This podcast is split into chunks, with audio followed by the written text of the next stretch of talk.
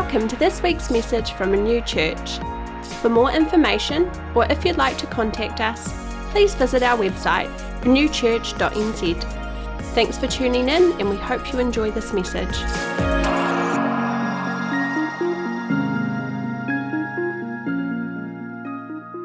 Happy Pentecost Sunday. What a great day in the church calendar to be gathered together. The day where we remember and celebrate the moment where the Holy Spirit was poured out upon 120 people gathered together, and the church changed forever, because no longer was God in a box or just in a one man, but he was available for all of us. And God's presence became available for each and every one of us. And not only that, he chose to make us his new temple. And so this celebration, this day, I don't know why it's not as big of a celebration as Easter and as Christmas, because this has got to be, like, this is where we get our power. This is, Jesus said, like, it would be better for you, he said to his disciples who he's with. You've got Jesus face to face looking at you, and he says, it would be better for you that I leave so that the Holy Spirit could come. And so I'm expectant, I'm going to preach a word today, but I'm expectant that God is going to pour his spirit out. And so towards the end of the message, we're going to have a ministry time, and I just prepare your heart. I believe God wants to do something powerful. So I'm just going to do a little bit more introduction, mainly because it helps my message. I basically don't want to say anything that's not worthwhile.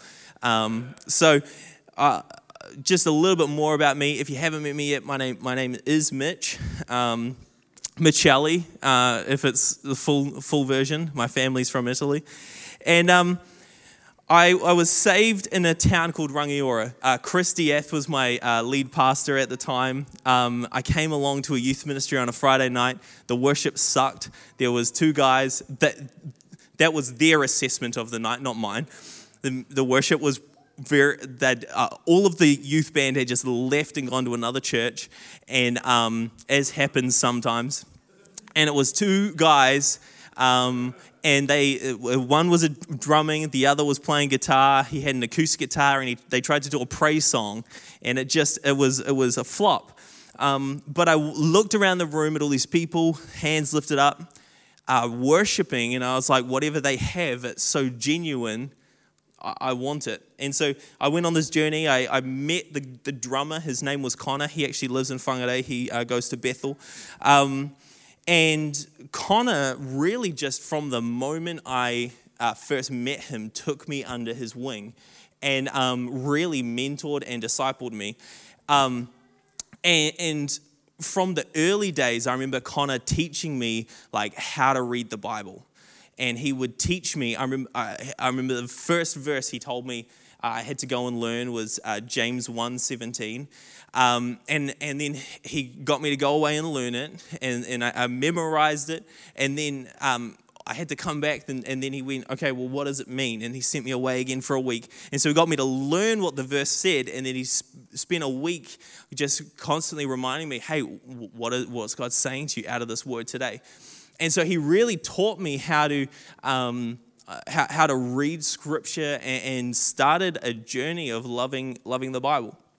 But he also taught me how to worship. He would teach me how to pray for people. He would teach me how to pray for sick people.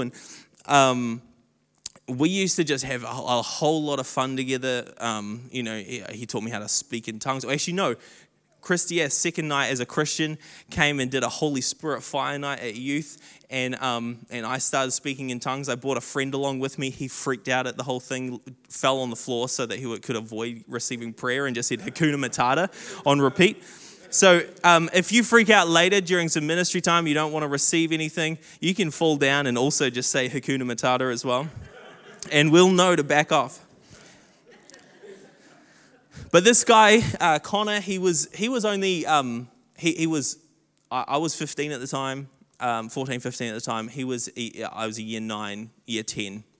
And he was a year 12. And so he was only a couple years older than me. He used to come check on me. And I say that because I just wanted to remind you the value of discipleship. That actually when people become a Christian, you have to go on the process of being taught by another Christian how to read the Bible. If you get this book and you go off by yourself, you end up like a cult because you don't have the 2,000 years of context to help you to understand it, and you don't have a mother and father to help you, like, rein you in. And so it's really important that we're discipled. Anyway, I went off, studied music, and ended up the worship pastor at our church down in Rangiora. We talked about that a bit last week.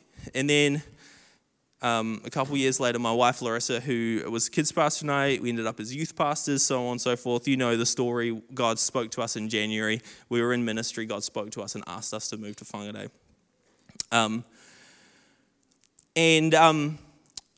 And so that's a little bit about me. That'll come back in later. But I want to preach a message today called Unauthorized Fire. And this is a message I wrote for the high school students here at Renew. And so if you go to school, you will have heard it before. But hopefully it's a little bit more refined, because this is the second time preaching it. I might be a little bit more clear. So why don't you grab the hand of the person next to you and let's pray together today. Oh, Father, we thank you for your presence. We thank you that as we gather around your word today, you would speak to us. Lord, we thank you that we are your sheep. You are the shepherd, and your sheep hear your voice. And so today, would it not be my words that would be heard, Lord, but would you speak to your people? And God, would you use your word to shape us and mold us and disciple us? We love your presence. In Jesus' name, everybody said amen. Amen. Amen. Now, if you're a bunch of young adults, I would have gotten you to squeeze the hand of the person next to you if you wanted to date them. But that's because we want to get those people married and out of the single life. But so I want to spend most of my time today in the book of Leviticus. Why was there laughter at that? It's a great passage. Now, Leviticus is a book. It's written by Moses. It's another name for it is the third book of Moses. It's right there. If you've never read it before, it's right there at the start of your Bible. And on that note, this is the Bible I was given the night I got saved. And Larissa a few years ago went and got it covered for me, which is pretty cool. So now it's leather and it has my name in gold. But the book of Exodus, so it's Exodus is before Leviticus, and just make sure we're all on the same page. And Exodus really is the story of God saving Israel, and God saves them. He leads them out of the world, out of slavery, and then the book of Leviticus, God sets up the tribe of Levi. Levi is a book about the Levites. Leviticus is a book about the Levites. He sets up the tribe of Levi to be the priests for the nation. And so he sets them free from slavery, but he doesn't set them free from something without wanting to take them in a direction. And he set them free not solely for the promised land. He set them free from Egypt for his presence, because God's ultimate desire always is to be with his people. God's ultimate desire throughout all of Scripture is to be with his people. And so the book of Leviticus is this book that helps us to understand how a holy God can dwell in the middle of sinful people. And that's what this book is about. And I would encourage you, sit down and read it cover to cover. If you're a vegetarian, it's going to be super hard. It is brutal at points, and we're going to read some of that today. But it's helpful for us to understand the links and the measures God had to set up to allow his presence to be near to his people. And so this is what I've taken out of the Baker Encyclopedia of the Bible. It says this. The book of Exodus, we see the story of God delivering the people of Israel, and God tells them he wants his presence to be with the people. God has been so gracious to take up residence among Israel, but how are they to respond? And this is what Leviticus is all about. How do we respond to God's presence? How do we respond? So there's a few key characters in the story today. I love Bible characters. I talked about that last week. So hopefully you're aware of Moses. You've probably heard of him. If you haven't read about him in the Bible, you've probably seen Prince of Egypt. But Moses he's writing this. He's the key character. But in this book, really, it's less about Moses and it's mainly about his brother Aaron. Now, Aaron is the man chosen to be high priest. And if you look at his story, you'll see, why did God choose this guy? Because he stuffed up. He was the guy that makes the golden calf and under the people's request. And so he's already given into peer pressure, but still God chose him. And I just want to say to you today, it doesn't matter what was in your past. It doesn't matter what you'd been through previously. If God's chosen you, it doesn't matter. If God's called you, it doesn't matter. And maybe that's just for one person, but it doesn't matter what yesterday looked like. If you turn it towards God today, he will still use you. And so Aaron, he's the high priest. He's a Levite. He's Moses' brother. He's in the family, and he's the leader of the church in Israel. And then his two sons, Nadab and Abihu. Now, if you need biblical names and you're having kids soon, Nadab would be a fantastic one. I think that would go down a real treat.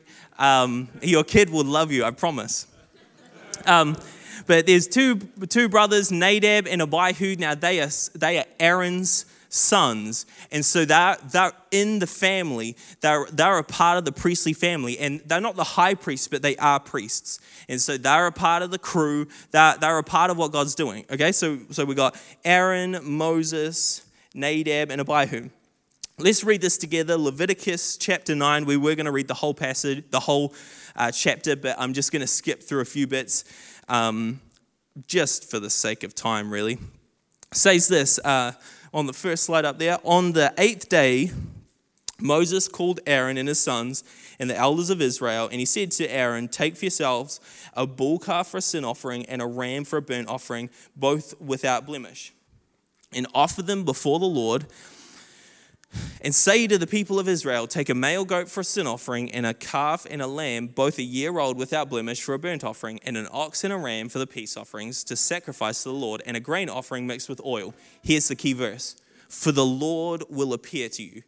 And so all of this stuff, all of the offerings, all the things he's gathering together, it's for the purpose that God is about to appear. He's about to show his glory. And I say that because I believe God is saying, "I want to appear to you." God's saying to his people today, to us, "I want to show up. I want to do something." And even this is the Old Testament, the Old Testament conceals the truth of the New Testament. The truths that we believe now in the New Covenant are concealed within the Old Testament. They're there, we just often don't see them. So God wants to appear to us, and he wants to appear today. I really do believe that. Down to verse 8, it says this. This is where it gets really interesting. "So Aaron drew near to the altar and killed the calf for the sin offering, which was for himself. And the sons of Aaron presented the blood to him, and he dipped his finger in the blood and put it on the horns of the altar and poured out the blood from the base of the altar. But the fat and the kidneys and the long lobe of the liver from the sin offering he burned on the altar, as the Lord commanded Moses. The flesh and the skin he burned up on the fire outside the camp." Next slide. "Then he killed the burnt offering. And Aaron's sons," so Nadab and Abihu were helping with this right now, "Aaron's sons handed him the blood, and he threw it against the sides of the altar.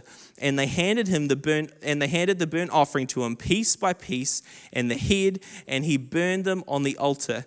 And he washed the entrails and the legs and burned them with the burnt offerings on the altar." This is messy. There is blood everywhere. There is it's kind of spraying. It's worse than any gore film we could make. This is messy. And so often in Western culture, we've made sin so neat and tidy. But I wanted to read this today because this is what God sees when he looks at sin. This is the mess God sees that sin creates in our life. And so often we can make it so nice and easy and neat and clean, and we put it off in the back room and we don't talk about it. But this is what sin looks like through the eyes of God. Now, obviously, there's grace and all of that, and that's another message. But this is what God sees. This is the kind of mess sin will make in our lives. Verse 22, it says this: Then Aaron lifted up his hands towards the people and blessed them, and came down from offering the sin offering and the burnt offering and the peace offerings. Oh, there's a lot of animals.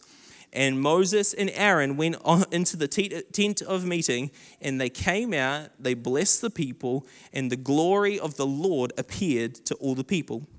The fire came out from before the Lord and consumed the burnt offering and the pieces of fat on the altar. When all the people saw it, they shouted and fell on their faces. So we see that it worked. They went through the procedures, the steps, they did all of the right things, and God's presence was poured out. We see that his glory was seen, that fire came out. There was this worship service. I can imagine it was an incredible moment as God's presence is seen as in such, terror and wildness, and his presence is like fire flying around. And I can imagine the people of Israel were like, this is what I was born for. Like, I was born to be in this presence. I was born to see the glory of the Lord. We see Aaron approaches God the way he's asked. Aaron does the right steps to approach God correctly. Now let's read about his sons, Nadab and Abihu. This is what it says, verse 10. Now Nadab and Abihu, the sons of Aaron, each took his censer and put fire in it and laid incense on it and offered unauthorized fire before the Lord, which he had not commanded them. And fire came out from before the Lord and consumed them, and they died before the Lord.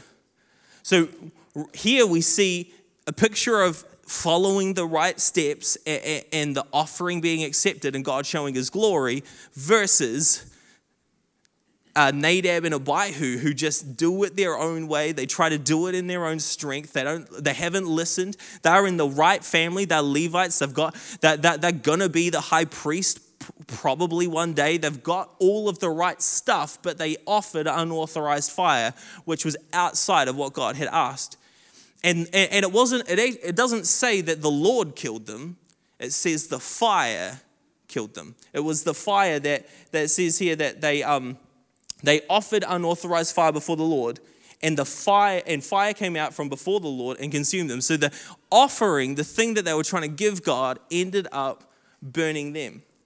I wrote this down. The boys here, they offer what was displeasing to God,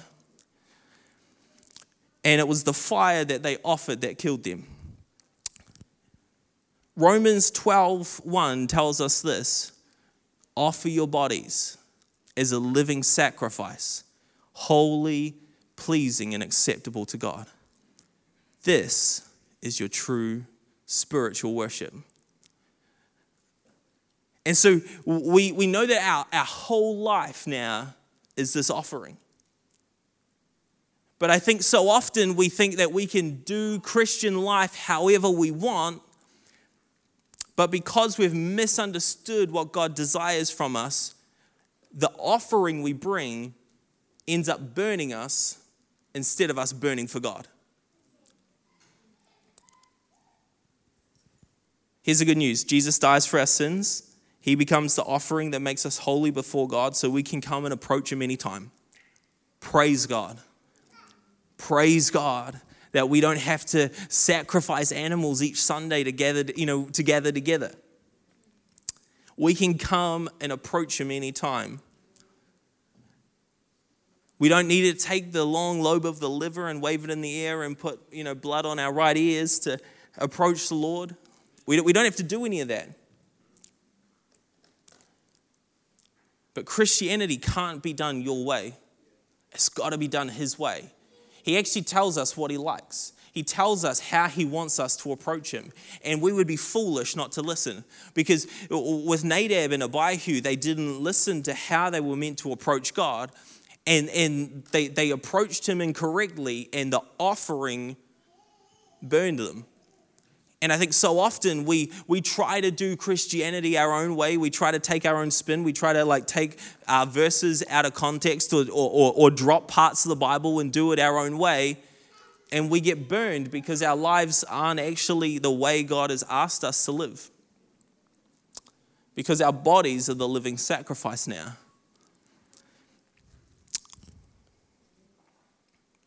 God's not going to kill you, so don't worry about that. But it would be a good idea to listen to him. It would actually be a great idea. And I want to focus the second part of the message on an interaction in John 4. And this is another moment where worship is addressed. And I just want to give some background before we read the passage just to help you understand. So you'll know it so well. There's a Jesus who was a Jew, and there is the Samaritan woman. And so the Samaritan woman is obviously Samaritan. And so Deuteronomy 12:5, this isn't up on the screen, but it says this, you shall seek the place the Lord your God will choose out of all your tribes to put his name and make his habitation. And so in Deuteronomy, God says, there's a place that I'm going to ask you to come and worship. That I'm going to tell you there's a place that I'm going to ask you. And so Samaritans believe the first 5 books of the Bible. They agree with the Pentateuch. And so they believed that, and so they would look at they looked at a mountain where Abraham's first encounter with God took place as the place where worship should happen, because they read Deuteronomy 12:5 that God would pick a place, and they said, well, this makes sense to us. This is what our father, this is the place we've chosen. So they have this mountain where they worship. The Jews, on the other hand, have the rest of the Old Testament, and they see through what God does with David that Jerusalem becomes the place where God wants to be worshipped. Makes sense? So they agree on the fundamentals about the first 5 books, but they have these disagreements about what happened from then on. And so this woman is talking to Jesus, and I'm sure you're aware of the story. If you're not, he asks her, hey, do you want to talk about your husband? And she's like, how did you know? You must be a prophet. I don't have a husband. I've had 5. And anyway, they talk about that. I misrepresented all of that conversation pretty much. But it's not really important for this moment. And so they have this conversation. They're talking about it. And she realizes he's a prophet.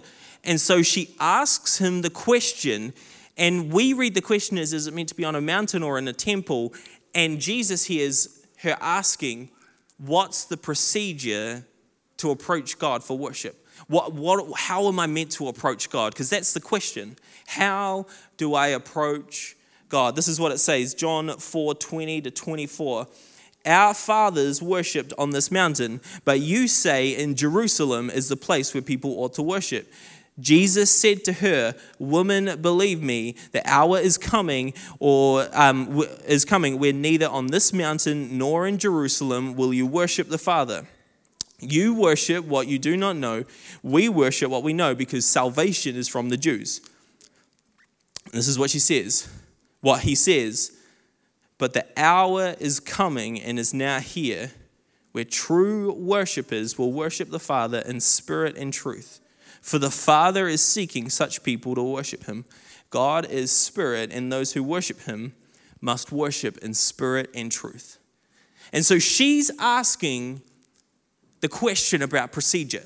She's asking, what's the location? Am I meant to worship God on a mountain? Am I meant to worship God in the temple? Is it meant to be, am I meant to worship God in Texas or somewhere in Africa? Am I meant to, how am I meant to approach God? I'm not sure. There's confusion. What's the location? What's the procedure? And Jesus responds. He says, it's not about a location anymore. It was, but it's not about that anymore. God's not worried about a location. He's worried about your heart. He's less worried about where you do it and when you do it and how often and all of those things, but he's more worried about your heart because your body is a living sacrifice. It's no longer the temple or the once a year. It's an every day, the whole time, all the time, you're the sacrifice. But Jesus tells us what the Father's looking for. He says this, the Father is looking and seeking for such people who worship him in spirit and truth. I really believe that one of the biggest problems that we face in Western Christianity right now is Christians pick one or the other. We either have truth Christians or spirit Christians. We have people who have great encounters and Holy Spirit meetings and wave their flags in the air and jump around and, sing about how God has made them holy, like a circle. That was just for Chris, that joke. I'll tell you about it some other time. But we either have that or we have Christians who, we believe in Father, Son, and the Holy Bible. And all we want to do is understand theology and understand, deep ideas that no one's ever going to practically use, and there's no practical element to our faith, and we actually don't have encounters with God. And obviously this church, it doesn't have anybody like either of those in it. But I really believe that Jesus makes it clear to us that what the Father is looking for is people who worship in spirit and truth. People who have encounter but also are grounded in truth. I want to tell you about a friend, and I talked about Connor at the start because he was with me praying this night. And this is one of those times where he taught me to pray. And so we had a friend. I'm going to keep a lot of it unclear because I don't want to, for his sake, I want to keep it the story unclear. But anyway, basically, he came to youth and he was pretty quiet. And we're like, what is up? This guy was normally popping off. He's like, what's going on, guys? Like always intense. And he, anyway, he's really quiet. And so after youth off Friday night, this is maybe I was 16 at the time. And he says, can I talk to you? And so me, Connor, and one other guy are talking to him. And he starts to tell us about the fact that he's just been to the doctor and has had a diagnosis that he's got cancer. And he'd had cancer as a baby, and because of that, he couldn't see out of one of his eyes. And so this guy, we prayed for him. And man, did we pray. I just remember we prayed and prayed and prayed that God would heal him. And it was a powerful moment. I could take you to the very spot where he was doubled over while me, Connor, and this one other guy are praying for him. And this is because Connor discipled me. He included me in the prayer. And because of that, I was there in the moment when this happened. And so we're praying for him, and afterwards we kind of talk about it. And he's like, I'm going back to the doctor later. And basically, I'm going to get a diagnosis whether this is like they can treat it, whether I'm going to lose my eye, so it was like he was facing potentially being blind. Anyway, this guy goes to the doctor the next week. It's been about 3 or 4 days since his last visit. They're pretty urgent to get him in because they were really worried about it spreading. And he went to the doctor. He got the scans done. And the doctor comes back and he says, I'm not really sure what has happened because this is completely clear and there's no cancer here. And all of a sudden he starts trying to explain it away and he's like, oh, maybe we mucked up last time, or maybe we do another one. And so they did another test and it came back completely clear. All of a sudden my friend starts telling him about, he was like, well, I got prayer on Friday night at youth, and all of a sudden this guy realized, man, I had a cancer and God's healed me. And it was an incredible, powerful story.